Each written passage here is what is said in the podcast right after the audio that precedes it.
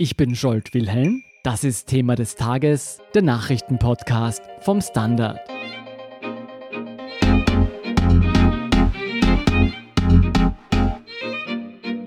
Das Coronavirus hat die Aktienmärkte infiziert und es wächst die Angst vor einem Einbruch der globalen Wirtschaftsleistung. Italiens Premierminister spricht von der dunkelsten Stunde seines Landes. Und in den USA kämpfen Gesundheitsbehörden gegen die unkontrollierte Ausbreitung ebenso wie gegen Falschmeldungen ihres Präsidenten Donald Trump. Die Hintergründe zu all diesen Krisenherden erklären Bettina Pfluger, Bianca Blei und Florian Niederndorfer vom Standard. Bettina, weltweit brechen die Aktienmärkte ein, jüngst auch der ATX in Österreich. Wie schlimm ist es denn wirklich? Also die Verluste, die wir heute bisher gesehen haben, sind schon enorm und drastisch. Weltweit kennen die Börsen heute nur eine Richtung, nämlich die nach unten. In Europa haben die Börsenverluste im Ausmaß zwischen minus 5 und knapp minus 10 Prozent heute gezeigt. Am extremsten in Europa war bisher der Absturz des italienischen Leitindizes, der bis zum Mittag knapp 10 Prozent eingebüßt hat. Der Leitindex der Wiener Börse, der ATX, lag zum Mittag knapp 7 Prozent im Minus. Was sind denn konkret die Gründe für diese aktuellen Kurseinbrüche? Also heute hat auf alle Fälle der Ölpreisschock einen großen Anteil an diesem Thema. Die Gespräche zwischen der OPEC und Russland über eine gemeinsame Förderbremse zur Stabilisierung des Ölpreises sind ja gescheitert. Daraufhin hat das saudi-arabische Königreich angekündigt, ab April seine Produktion stark hochzufahren und hat Russland einen Preiskrieg erklärt. Das hat dazu geführt, dass der Ölpreis eingebrochen ist in der Nacht von Sonntag auf Montag um minus 30 Prozent. Das ist der größte Rückgang seit Jänner 1991 und damals ist der Golfkrieg ausgebrochen. Das heißt, wir haben auf der einen Seite jetzt eine Ölkrise und auf der anderen Seite spielt das Coronavirus auch mit rein? Ja, das Coronavirus spielt auch stark mit hinein. Hier steigt die Panik, weil die Fälle der Infizierten rasant ansteigt. Die mehr als 100 Todesfälle am Wochenende in Italien samt den großräumigen Abschottungen der betroffenen Gebiete werfen jetzt natürlich viele Fragen auf. Niemand kann derzeit sagen, welche Folgen das Virus letztlich wirklich mit sich bringen wird. Und diese Panik, dieses Unwissen ist in den Märkten jetzt deutlich spürbar.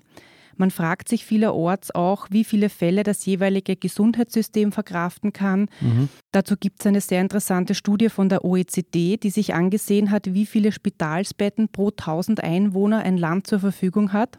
Die gute Nachricht ist hier, Österreich steht mit 7,3 Spitalsbetten pro 1000 Einwohner auf Rang 5 in der Liste. In Italien sind es aber nur 3,18 Betten und in den USA, wo das Gesundheitssystem ohnehin gerade wieder großer Teil des Wahlkampfes auch ist, sind es nur 2,7 Betten. Diese Länder stehen schon fast am Ende dieses Rankings. Das heißt, wenn es zu einem größeren Ausbruch kommen würde, sind diese Länder schlechter vorbereitet als beispielsweise Österreich. Ja, das kann man vielleicht so sagen. In Summe passiert an den Märkten gerade sehr viel Kopfkino, wie das mein Analyst heute auch gesagt mhm. hat, weil einfach viele Auswirkungen noch nicht ganz abzuschätzen sind. Aber Panik breitet sich aus. Die Menschen haben unterschiedliche Vorstellungen, was passieren wird können. Und das sieht man jetzt in dieser Panik, die ein bisschen um sich greift. Sag mal, ist diese Panik und diese Angst berechtigt? Steuern wir auf eine Rezession zu?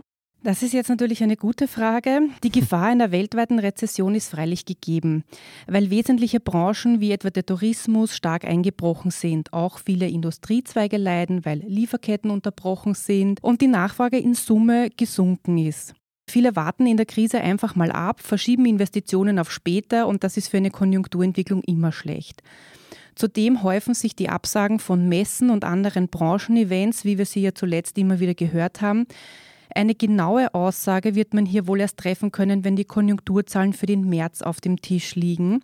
Die Angst vor einer globalen Rezession ist aber da und die lässt sich auch in der Statistik schon ablesen. Heute gab es Zahlen von der Investmentberatungsfirma Centix. Die berechnen einen Stimmungsindikator. Und die haben heute den bislang beispiellosesten Einbruch ihres Barometers innerhalb eines Monats in allen Weltregionen gemeldet. Demnach fiel der globale Konjunkturgesamtindex im März von plus 8,1 Zählern auf minus 12 Punkte zurück. Noch nie hat ein so starker synchronisierter Einbruch der Weltkonjunktur sich in diesem Index abgezeichnet, wie auch der Geschäftsführer von Centix Manfred Hübner heute mitgeteilt hat. Für mich als Laien klingt das jetzt beunruhigend. Was bedeutet denn das alles für Menschen wie mich, die nicht aktiv an den Börsen spekulieren? Also ich glaube, mittlerweile kann man schon sagen, dass jeder irgendeine Art der Auswirkung spüren wird. Der Ölpreis betrifft ja fast jedem. Das werden wir dann spätestens an den Zapfsäulen sehen, wenn wir das nächste Mal tanken müssen.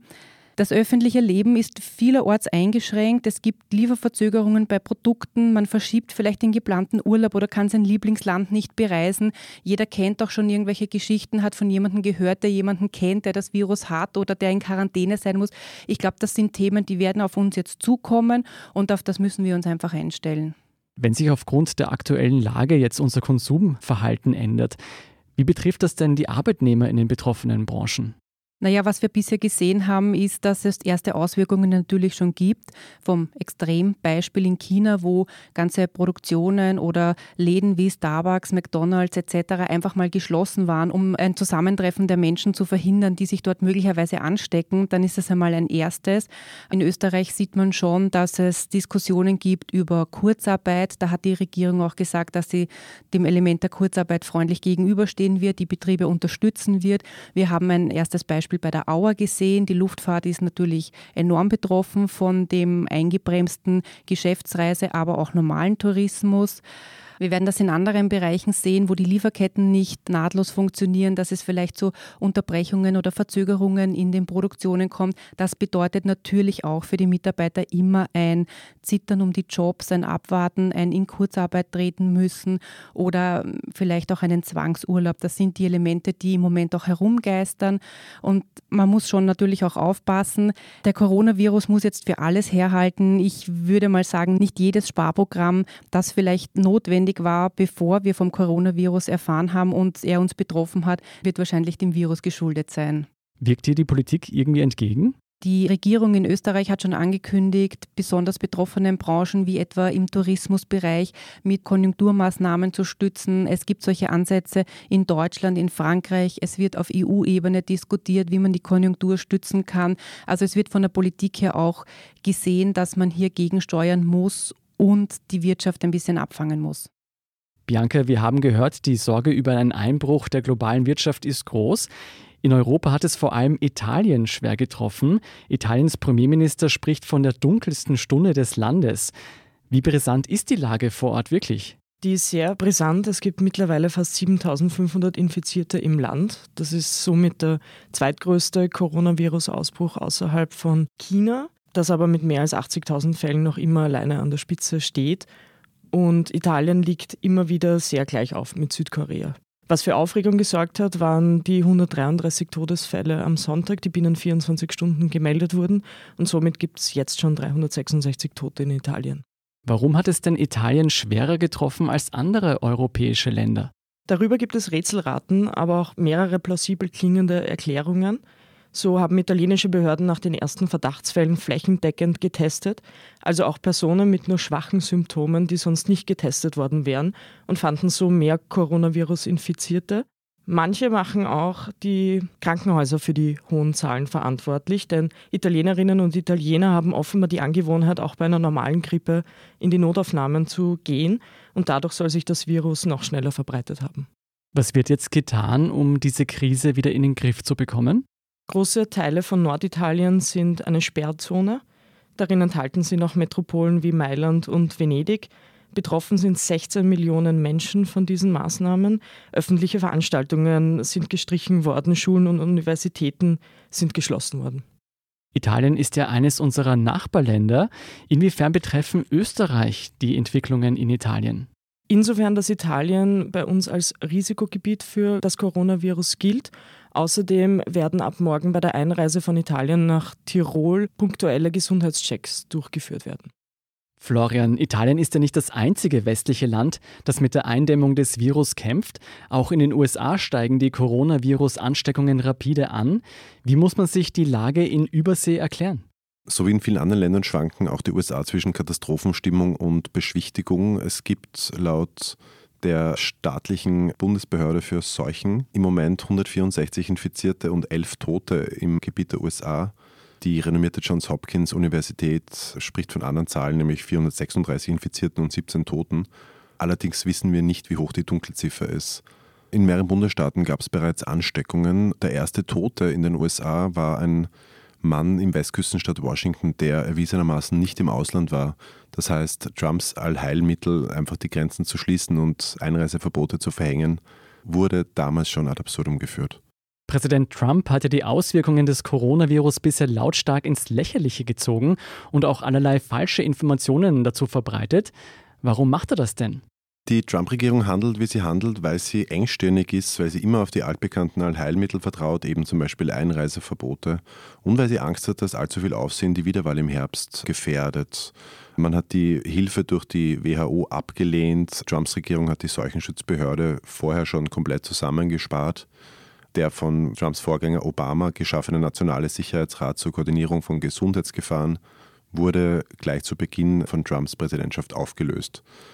Die Zeit, die die Trump-Regierung mit den Einreiseverboten gewonnen hat, hat sie komplett vergeudet. Sie hat keinerlei Vorkehrungen getroffen. Es gibt nicht genügend Betten in Intensivstationen der Krankenhäuser. Alte Menschen und andere Risikogruppen werden weitgehend im Stich gelassen. Es gibt kaum Aufklärung, sondern nur einen zuständigen Vizepräsidenten, der mit seinem Krisenstab betet. Wie hat denn Trump sein Vorgehen bislang begründet? Na, Trump tut so, als gäbe es diese Gefahr nicht. Er hat auch gesagt, er braucht keine hohen Zahlen. Er war immer darauf bedacht, dass die Zahlen im Ausland höher sind als in den USA selber. Auch deshalb gab es kaum Tests. Das heißt, dass es so wenig Tests gab und die Leute nicht getestet werden konnten, spielt dem Präsidenten indirekt durchaus in die Karten, weil dann die Zahlen auch geringer sind, als sie wahrscheinlich faktisch sind.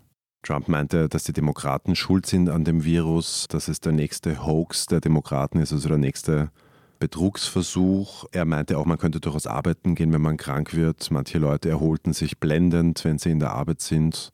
Alles sei nur eine andere Art der Grippe und mit einer speziell starken Grippeimpfung könne man sich gegen das Coronavirus immunisieren. Das klingt so, als müssten die Gesundheitsbehörden in den USA auch gegen ihren eigenen Präsidenten ankämpfen. Was wird denn entgegen Trumps Meinung gegen die Ausbreitung jetzt getan? Der Präsident und der Kongress haben durchaus hohe Geldmittel zur Verfügung gestellt. Der berüchtigte Vizepräsident Mike Pence wurde zum Leiter des Krisenstabs auserkoren, berüchtigt deshalb, weil es unter seiner Regierung in Indiana, bevor er Vizepräsident wurde, eine massive HIV- und AIDS-Krise gab. Er meinte, Kondome stellten nur einen sehr schlechten Schutz gegen AIDS und HIV dar. Es gab viel zu wenig Tests zu Beginn. Diese Tests waren sehr teuer. Viele Leute in den USA sind nicht krankenversichert, weswegen man dann auch nicht zum Arzt geht und sich diese Tests nicht leisten kann den USA fällt jetzt im Moment das kranke Gesundheitssystem total auf den Kopf. Du hast schon gesagt, Trump gibt den Demokraten absurderweise die Schuld am Coronavirus. Inwieweit beeinflusst dieser Corona-Ausbruch den bevorstehenden US-Wahlkampf? Naja, fest steht, dass eine im Sinken begriffene Konjunktur einem Präsidenten immer schadet. Und Donald Trumps großes Argument war ja, Amerika wieder großartig zu machen, die Wirtschaft wieder zum Brummen zu bringen. Wenn jetzt die Börsen weiter so heftig reagieren auf diese Nachrichten vom Coronavirus, wird es mit der Hochkonjunktur, die er sich erhofft, eher schwierig werden. Die Demokraten hingegen setzen schon seit längerem auf eine Verbesserung des Gesundheitssystems. Trump ist ja bisher daran gescheitert, das von seinem Vorgänger Barack Obama geschaffene Obamacare vollständig zu ersetzen, wie er es eigentlich seinen Wählern versprochen hatte. Wenn das Thema Corona jetzt noch größer wird, könnte genau dieses kontroverse Feld, Krankenversicherung ist immer ein umstrittenes Thema in den USA, noch stärker in den Wahlkampf hineinwirken, als es Trump lieb ist. Und Umfragen zufolge wird die Expertise des selbsternannten Medizin-Gurus Donald Trump durchaus massiv angezweifelt. Es klingt so, als würde Donald Trump bei der Coronavirus-Krise ums politische Überleben kämpfen. Das ist vielleicht ein bisschen zu stark ausgedrückt noch. Wenn es allerdings jetzt Richtung Sommer so weitergeht und wenn die Dunkelziffer sich als tatsächlich realistisch herausstellt, dann kann es für Trump tatsächlich noch eng werden. Das heißt, es bleibt nach den gesundheitlichen und wirtschaftlichen Auswirkungen abzuwarten, welche politischen Konsequenzen dieses Virus noch nach sich ziehen wird. Vielen Dank, Bettina Pfluger, Bianca Blei und Florian Niederndorfer für diesen Überblick. Wir sind gleich zurück.